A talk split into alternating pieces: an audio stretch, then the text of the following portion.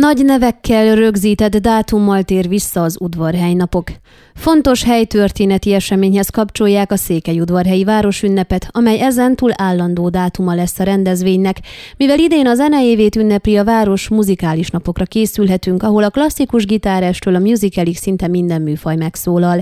Nem maradnak el a megszokott programok sem, de több konferenciát is ekkorra időzítettek. Az eseményt beharangozó szerdai sajtótájékoztatón Gálfi Árpád polgármester elmondta, a városnapi rendezvények június 23-a és 26-a között zajlanak, több helyszínen és párhuzamos programokkal. Székelyudvarhely ünnepét szimbolikus időponthoz kötik. 1633. június 26-a a városban élő katolikus és református közösségek kiegyezésének időpontja. Ekkor állapították meg a felekezeti hovatartozástól független közös együttélés szabályait, amelyek a mai napig meghatározók. Ez a periódus egyszer mind az érettségi vizsgák befejezését is jelenti, így a végzősök is részt tudnak venni az ünnepségen. Az idei programsorozat több helyszínen, több korosztálynak, többféle ízlés alapján kínál kikapcsolódási lehetőséget, ezért is választották a neked szól jelmondatot, tette hozzá a polgármester. Pálfi Kinga polgármester szerint a dátum szimbolikájának is megfelelően az idei udvarhelynapok a partnerségekről fog szólni, mert amikor több intézmény oda teszi magát, akkor az eredmény nem az intézmények programjainak összegét adja, hanem annál sokkal többet. Ennek megfelelően testre szabott programokat szerveznek minden korosztálynak, amelyek fő helyszíne továbbra is a minifoci pályán felállítandó nagy színpad lesz. Ezen kívül lesznek programok a sportcsarnokban, a polgármesteri hivatal udvarán, a József Attila utcában, a Betlen negyedi parkban. A Házrezső Múzeum is bekapcsolódik a városünnepbe, amelyel idén egybeesik a muzeológiai konferencia, valamint a múzeumok éjszakáját is ekkor rendezik meg.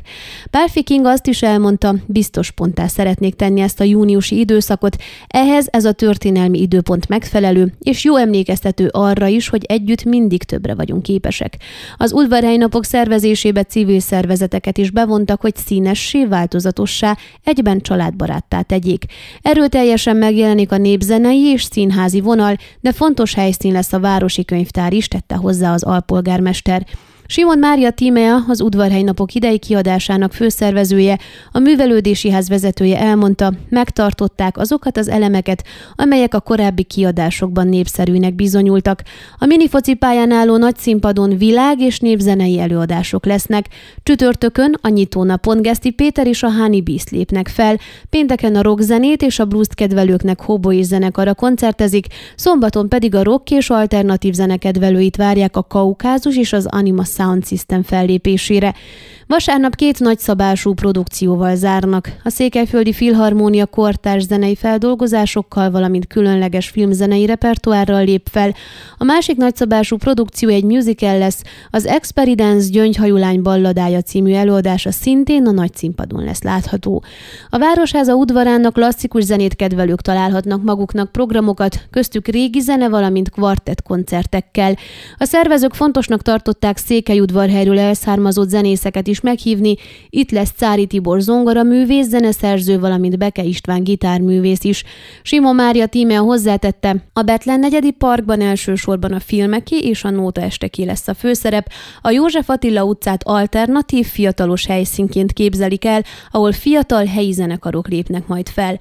Orendi István, az Udvarhely Néptáncműhely vezetője elmondta, a Világ szép Nátszál kisasszony című előadásokat kétszer is játszák a fesztivál idején, de népzenei koncertek, gyerekfoglalkozások is lesznek, valamint pénteken és szombaton táncházesteket tartanak.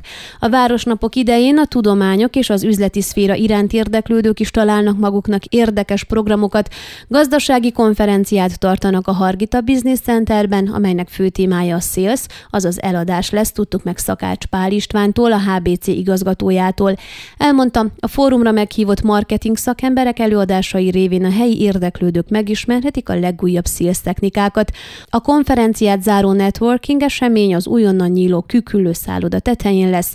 Egy helyi zenekart fognak meghívni a záróestre, tette hozzá Szakács Pál István.